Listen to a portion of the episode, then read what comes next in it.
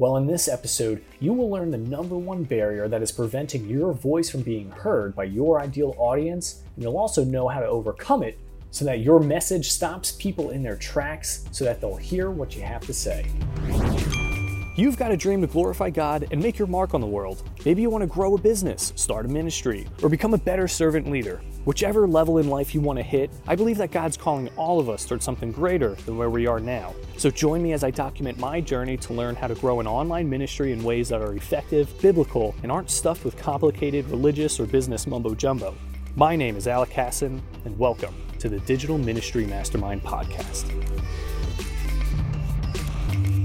Hey, what is going on, current Christian family? It is Alec here, and uh, I just want to start off by saying like my throat feels a little a little rough today. I don't know what's what's happening. I got my water here with me just in case it gets a little little too coarse. But anyway, so let's get right into this. So oftentimes, you know, we we we hear a message or we hear a sermon, and it speaks to our soul, and it meets us exactly where we're at in our walk with Christ. And sometimes we hear these messages when we go to church, and we think like, "Wow, this is like the exact thing that I needed." And it feels like that message was written specifically for us. Like, have, have you ever had that happen? Because it's happened to me a bunch of times. But then there were those times where a message might be good, but like the timing is just terrible. Like when you spent weeks just trying to invite a friend or a family member to, to church, and like the only time that they actually decide to check it out is during the very rare occasion when the pastor is preaching about tithing. And it's like, oh, talk about awkward timing. Well, churches and advertisers everywhere have been doing their best to study and learn the greatest techniques for crafting well received messages because they know just how powerful how powerful a properly positioned message can be because you see for churches of course like a message received might result in a new member of the church or just like a new follower of jesus like whew talk about a party in heaven. But for advertisers, you know, a message received might result in a new customer or more purchases of a product or service. But the biggest barrier that's preventing and that you know prevents churches or even advertisers from having their voice heard is that they don't know the quote unquote temperature of those who are receiving the message. Now, the number one barrier that's preventing your message from being heard is that you don't know the temperature of your audience. And what does it mean to know the temperature of one's audience? Well, the way that this concept was explained to me is that there's basically three types of people, basically three types of temperatures of uh, that people are going to be exposed to when it comes to your messaging. So, different type of temp- temperatures that there are, there's hot, warm, and cold. And those who are hot, you know, not good looking, I mean, like, sure, they may be good. Anyway, I digress. the, the people who are the temperature hot are people who fully understand the problem or the challenge that they have in their life. You know, they've tried to solve it and they're very well aware of the difficulty in trying to alleviate this problem. You know, they're basically ready and willing to pay or sign up for anything that could solve this issue. So in church, this could be someone who has tried to live out a life on their own terms but has encountered a major tragedy or a life shifting event that has them kind of like rethinking their view on life. And now they are seeking out Jesus and they really want to hear what the Bible has to share on the topic of living a much fuller life. So, you know, that right there. Someone comes into church with that, that is someone whose temperature is hot. But then there are those who are warm. You know, they have a problem, but they haven't experienced it, enough pain from it, or they don't know the full extent of the good that can come if they have the right solution. So they have somewhat of an idea for how to solve their problem, but they most likely need to be further educated as to like why this solution that's being offered is better than like what other people are saying that they should do. So this could be someone who knows that there is a God but isn't aware of the benefits that come from following Jesus. And they haven't been through enough hardship to see that there is a better path than the one that they're on now. They still have may they maybe even still have some like misconceptions about who Jesus even is. And then lastly, there are those who are cold. These are people they who may not even know, they may not even be aware that they have a problem, let alone that there's a, a much better solution for it. so they aren't familiar with the common terminology of people who are using your solution. And not only are they unaware of the solution you offer, but they are most likely content with the out of date or ineffective methods that they're currently using. So, this is someone who maybe never grew up in church or have maybe maybe even been part of another religion. You know, their understanding of like the biblical God is totally inaccurate and they are just unfamiliar with the entire biblical narrative that points to Jesus. So this person, you know, they just live their life day by day, you know, addressing problems and opportunities as they come and you know, they're kind of just completely unaware that they have this like father in heaven who is seeking a relationship with them. And as you can see, the different temperatures that a person can be at dramatically influences the way in which you might talk with them. So, someone who is a hot temperature needs basically no education or persuasion to, to hear you out. You know, if you're able to acknowledge their problem and tell them that you have a solution, then they're basically willing to accept what you have to offer. And then someone who is warm might need like a little bit of education in order to see like that your solution is probably like the better way to approach things, but they're at least aware that there is an issue and that they only need to learn a little bit about your solution. But then someone who is cold is not only unaware that they have a problem, they're totally unaware of the, of the solution. So not only do they need to be educated about your solution, they need to be educated about the problem as well.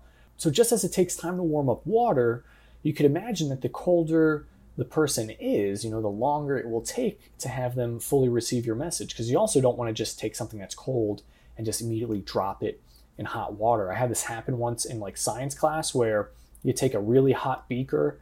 Um, it's basically just like a glass bottle. You do little chemicals and stuff in. You so we're doing this stuff. We're heating up the beaker, pour out the chemicals, and it's like, all right, make sure to wash out the beaker. I just take it and I'm just like, huh, yeah, just put it underwater, and the water was ice cold, and the thing just exploded.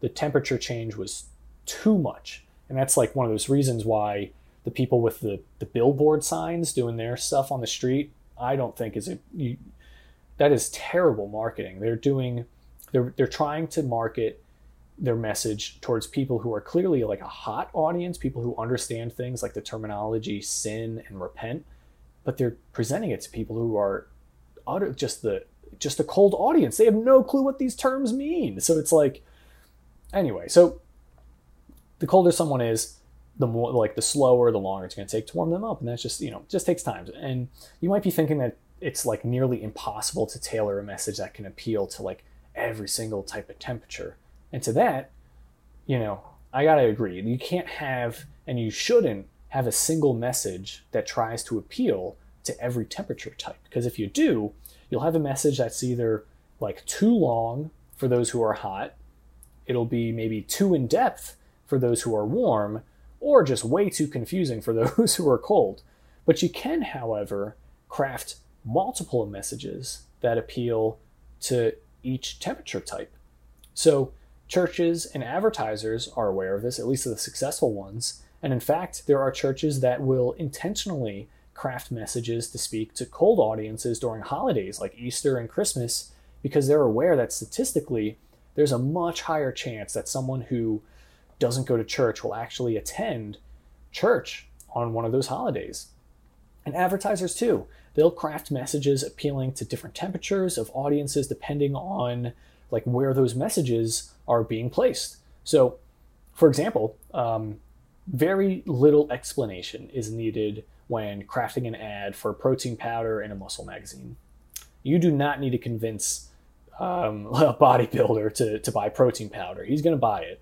But if that protein powder was being advertised in a magazine that maybe uh, is mainly targeted towards like single moms, then they might need to provide a little bit more education to help that audience see the benefits of taking protein powder.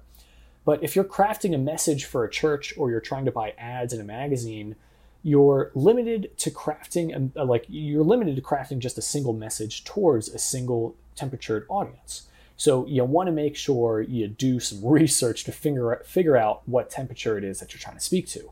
And a good way to know it's like a kind of like a neat little test that you can do to figure out what the temperature of your audience is would be to just like imagine I want you to imagine this. I want you to imagine that you're in a cafeteria or maybe you're in like um, like a business building or something or oh, shoot shoot even in a church.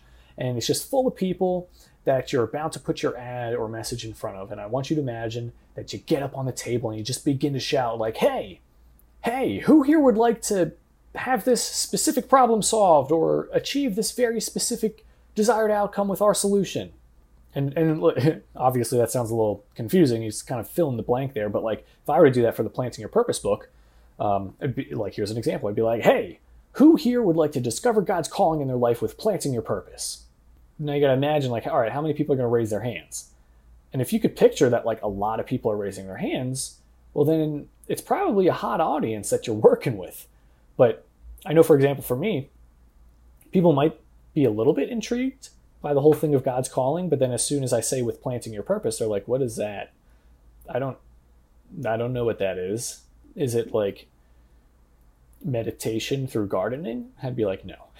so obviously, I'd be dealing like majority of the people who I market planting your purpose to, I automatically assume it's a cold to slightly warm audience, depending on which thing actually hooks them. And for the most part, it's God's calling, and you know, people wanting to have more purpose in their life, discover God's calling in their life but for the most part, it's a warm or cold audience. But if you can imagine that you get up there and you're like, hey, I'll stick with a protein example. Hey, who would like to get quicker recovery times with protein 2.0? If you can imagine a lot of people being like, yeah, it's like I would I want the protein. it's like, okay, cool, you're probably talking with a bunch of bodybuilders. But if it's like, no, I'm I'm just a single mother. I don't really need that. And it's like, okay, you're dealing with an ice cold audience there. So that's kind of like a really neat little interesting exercise that you can do for that.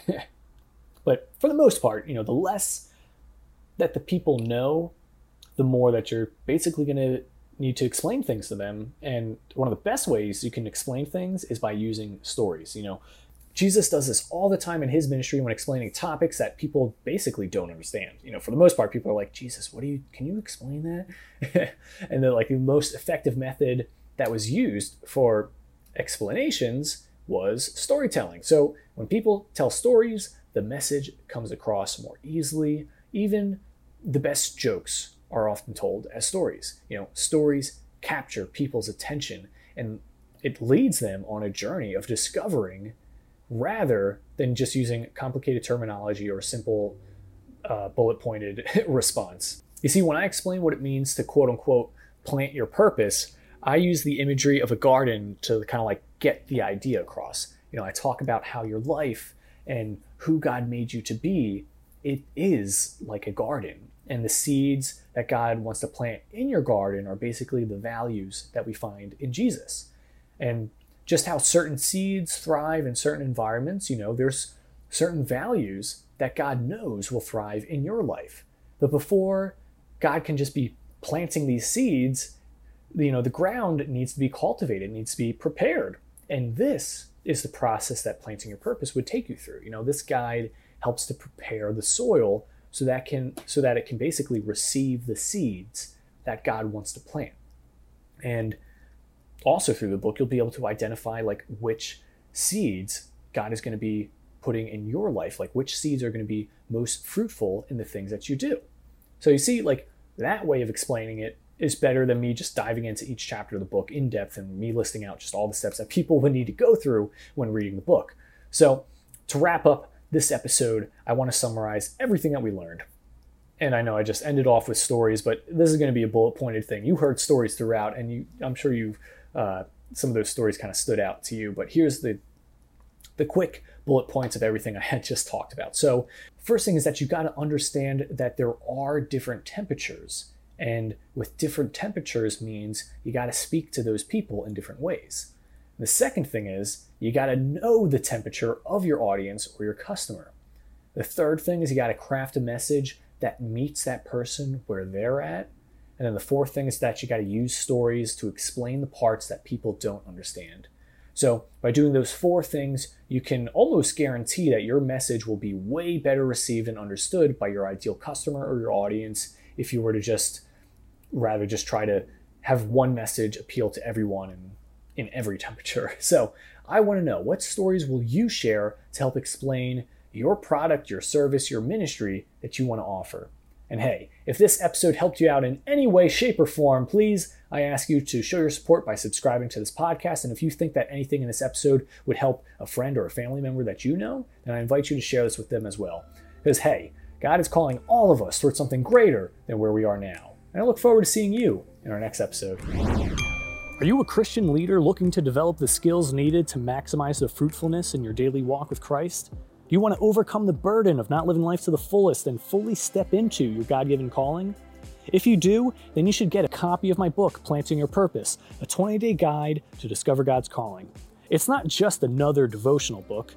Planting Your Purpose is your 20 day guide that will provide you with the strategies, tools, and insights to turn things around immediately.